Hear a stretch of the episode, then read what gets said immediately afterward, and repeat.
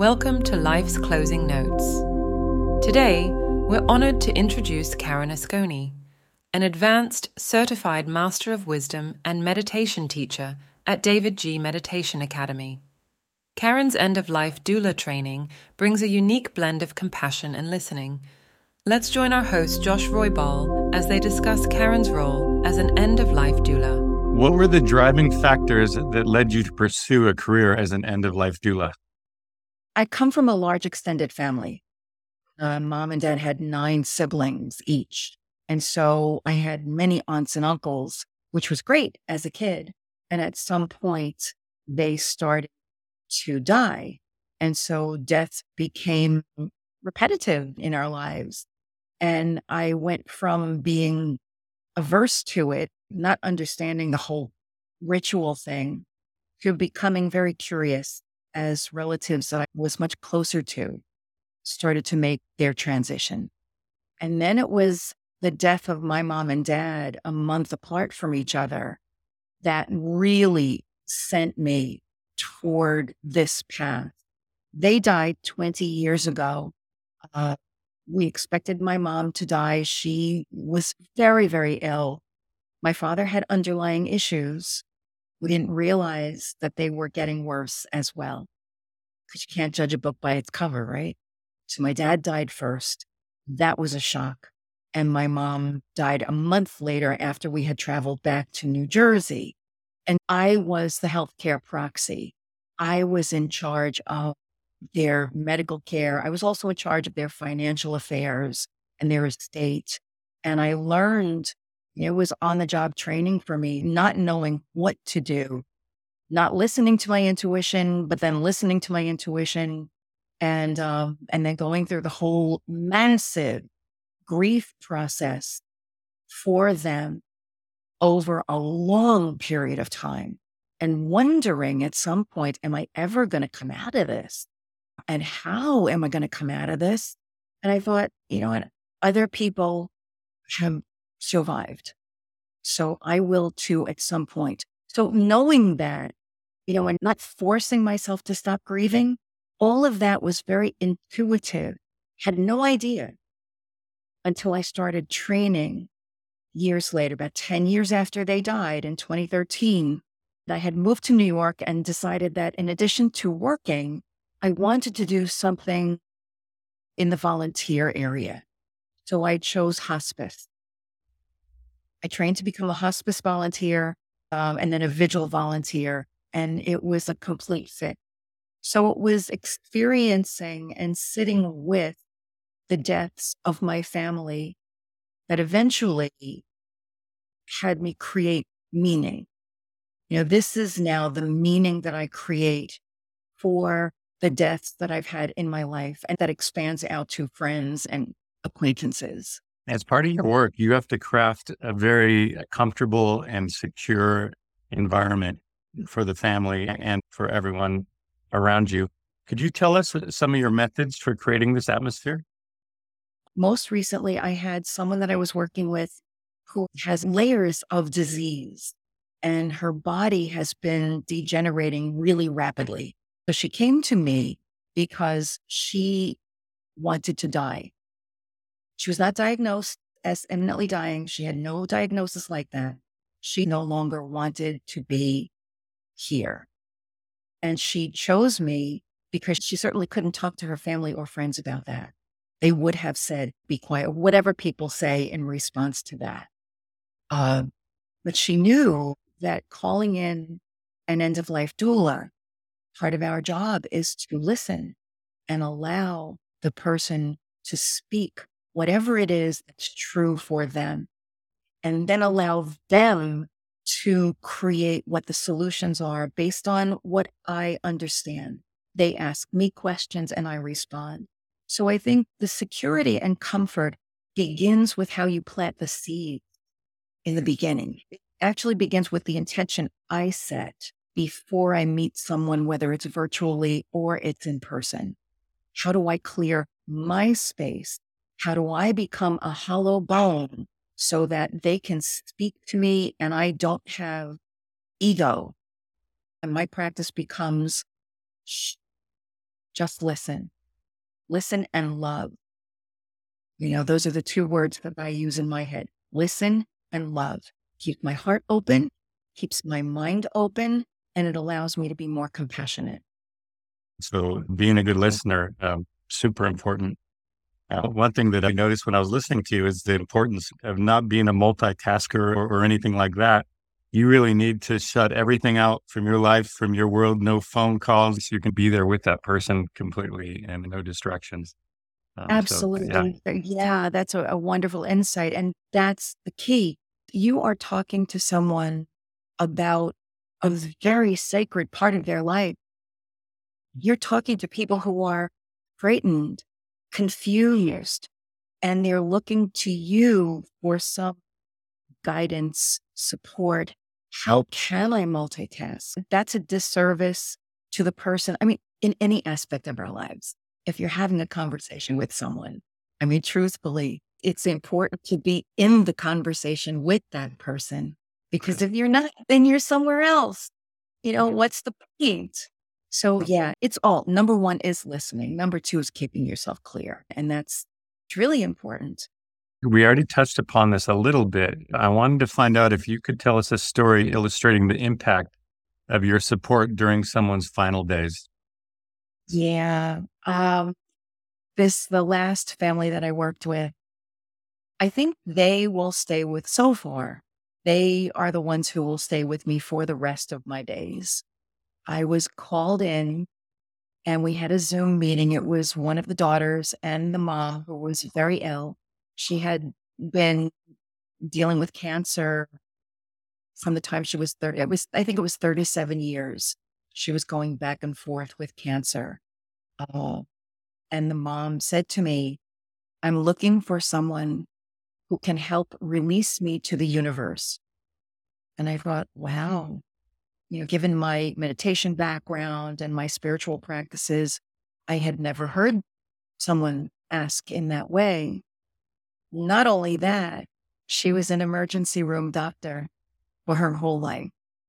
So my my brain flipped over because here was a person deep in the medical trench who also had this wonderful spiritual awareness about her life and so we we went from there and they they saw, you know, they, the equipment that I have behind me. And we decided that that my role in their life was going to be to meditate, to bring them into meditation spaces.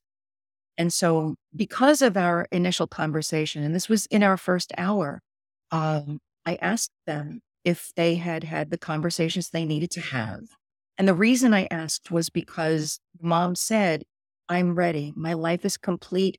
I love my daughters. I know they love me. I love my grandchildren. I know they love me. I love my grandsons. I'm complete. I'm ready to go. And so that initiated the questions of Is all your paperwork in place? Have you said everything you need to say to everyone in your life? Is there anybody you need to talk to? And so that that's what I mean by like if if the moment is there at the beginning, then I sail in with with yeah. a gentleness and a kindness. And so I started, and she said, "I don't want you here all the time. I just want you here you know, when I need you." So I said, "That's fine. Whenever you need me, you let me know, and I'll come." And that's what we did. So that the next meeting on Zoom, she said, "I want to live," mm-hmm. which is not unusual. I'm complete. I want to go. I want to live. So we were in that space. And so it was great. I visited in person. It was the first in person visit I made. All the others have been virtual. First in person visit. And I did meditations with her, meditations with the daughter and the aide that was there with her. And I guess two visits in, she was tired. She was just so tired. She brought a friend who was a yoga teacher in because she wanted to talk about the end. So we talked about chanting. We talked about ritual. Um, I asked her again if her paperwork was all in alignment. Um, I asked her, what do you have plans? Do you have like, what happens after you die? Do you want to be bathed? Do you want to be taken care of? Do you want everything to happen here? And she said, honestly, I would like my taxi cab friend to drive me to the cemetery. She wanted nothing to do with the the big rituals. She wanted to be taken from her home to the cemetery. And then we talked about kinds of burials. She wanted to be a tree. She wanted to have a tree planted on her if she was in the cemetery. So we got all of that out of the way. And she asked me, what was the most profound thing that had ever happened? She was asking me questions as well. So there was this beautiful, almost symbiotic relationship that had developed. We talked about that, and I, I gave them the name of a funeral director who does all kinds of alternative funeral preparations and really listens to people. Um, and when she died, when this woman died, I felt love. I felt total and complete love in the room. The mom had a smile on her face. And everyone was remarking about the smile that was on her face.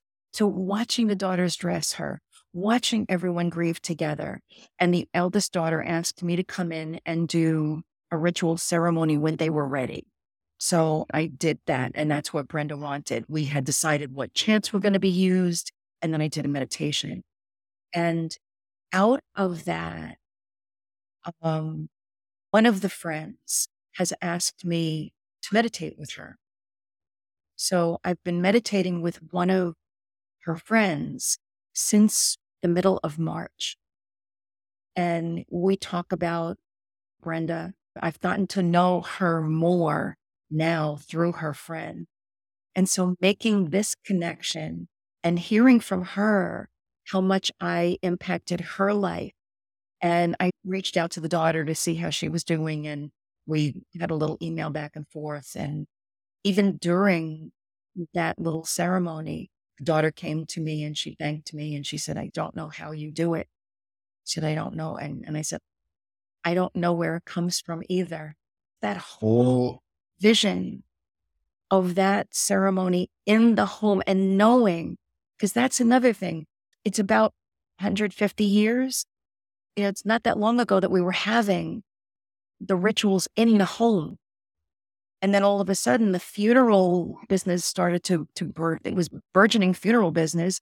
People were whisked out of hospital rooms, whisked out of their homes, and then taken care of in some place where makeup was put on them. And not that that's necessarily a bad thing, but now to be able to say to people, you don't have to do that. You don't need that artificial stuff. You can also ask not to have makeup put on your your loved one. You can control that much. You have to know that in advance. Because if you're thrown into this, then all of the confusion takes hold of you and we don't make rational decisions. We let everybody else take over. Watching that, watching the possibility and being able to remember that because knowledge is in my head. But when I practice, it moves down into my body and in my heart and it becomes me. So everyone that I've worked with becomes me. I read something beautiful online from another death doula, and she wrote, I am a mosaic of everyone I've ever loved, even for a heartbeat. It's so beautiful. It was um, written by Alua Arthur, who founded Going with Grace. And I was like, yeah, yeah, I usually say people leave thumbprints on my heart. I am everyone I come into contact with. And so right now, that family resonates the deepest and they stay with me really, really clearly because of what happened at the end of life. I'm starting to realize that your involvement in this field exposes you to the enduring strength of the human spirit.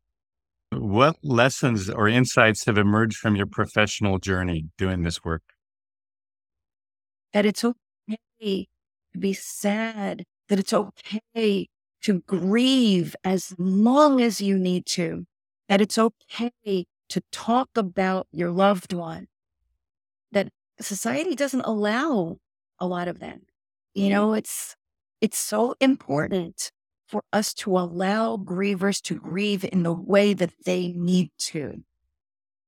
I, again, I don't superimpose what I believe. If you're grieving, I'm keeping my mouth shut for the most part. I'm holding you and observing and allowing you to release the emotions, to allow the tears to wash you, to allow yourself to clear in that moment. So that as you clear that, it makes room for maybe a little joy. And to learn that it's okay that joy is, is okay too. It's okay to have joy and it's okay to have sadness. Everything rides together. And strength and resiliency isn't how you stand up. It's how you fall down.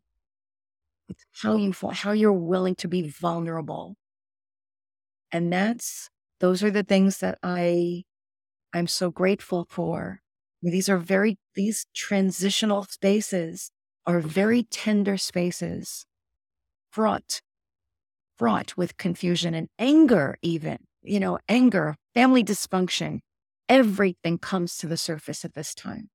So observing that and observing and also knowing that my job is to meet the space, not take the space home with me. Because that's another thing that can can be problematic. That, you know, in these spaces, some people can get get overwhelmed by it and then be overwhelmed in their own lives. My job is to come and and empathize with you come and bring compassion to you, come and listen and love and, and guide, you know, even guiding, reminding family members about what hospice, if they have hospice, what hospice has taught them in terms of caring for their loved ones at home. You know, like watching that and knowing that I don't know anything, that I have to listen and watch and allow, allow them to have their journey what I've also found for myself is that I can hold a lot. I am able. I mean, there's there's something, and I, I attribute it to my meditation practice and my spiritual studies. What I've learned is that I can walk into a room that's on fire with chaos. And there's something about having my own hazmat suit on. I don't get burned. You know, I can, wow. I can, I can hold it. And I, there's a quote by Pema Chödrön too that that's you are as wide as the sky, you know, or your heart is as a, is as wide as the sky and can hold all the weather. Yeah. I hadn't heard that yeah. before. Thank you. Yeah, you're welcome. Beautiful. Well, thank you, Karen. Um, there's so much to take from this interview, and I appreciate your openness. Um, really sharing things that were personal. It means a lot, and I know that's not easy to to share with people. So thank you for that. I uh, would love to have you back again sometime if you're up for it, and uh, yeah. appreciate all your time. I would be happy to come back, and I I am so honored that you chose me to interview. It was so great to meet you, and so great to be here today. And I'm hoping that more people join us or contact me or let me know how I can help. How do they reach you? Um, if you Google my name, my website will come up. My website is Karen Asconi, and then there's a hyphen coming home together. Um, and that will lead you to me. I'm also on the INELDA website, which is a training site. Doula Givers is another website that I'm part of uh, with doula givers, the woman who founded it, Suzanne O'Brien, gives a free training. It's a 90 minute training for everyone. Her mission is to give everyone the basic training in how to care for a loved one at end of life, because we're all going to do it. We're all going to be thrown into that role at some point. So she does this beautiful 90 minute training uh, that's free for every person. Uh, and I'm also on another website called NEDA. I'm on David Kessler's website for grief. I'm all over, I'm everywhere. Thank you so much.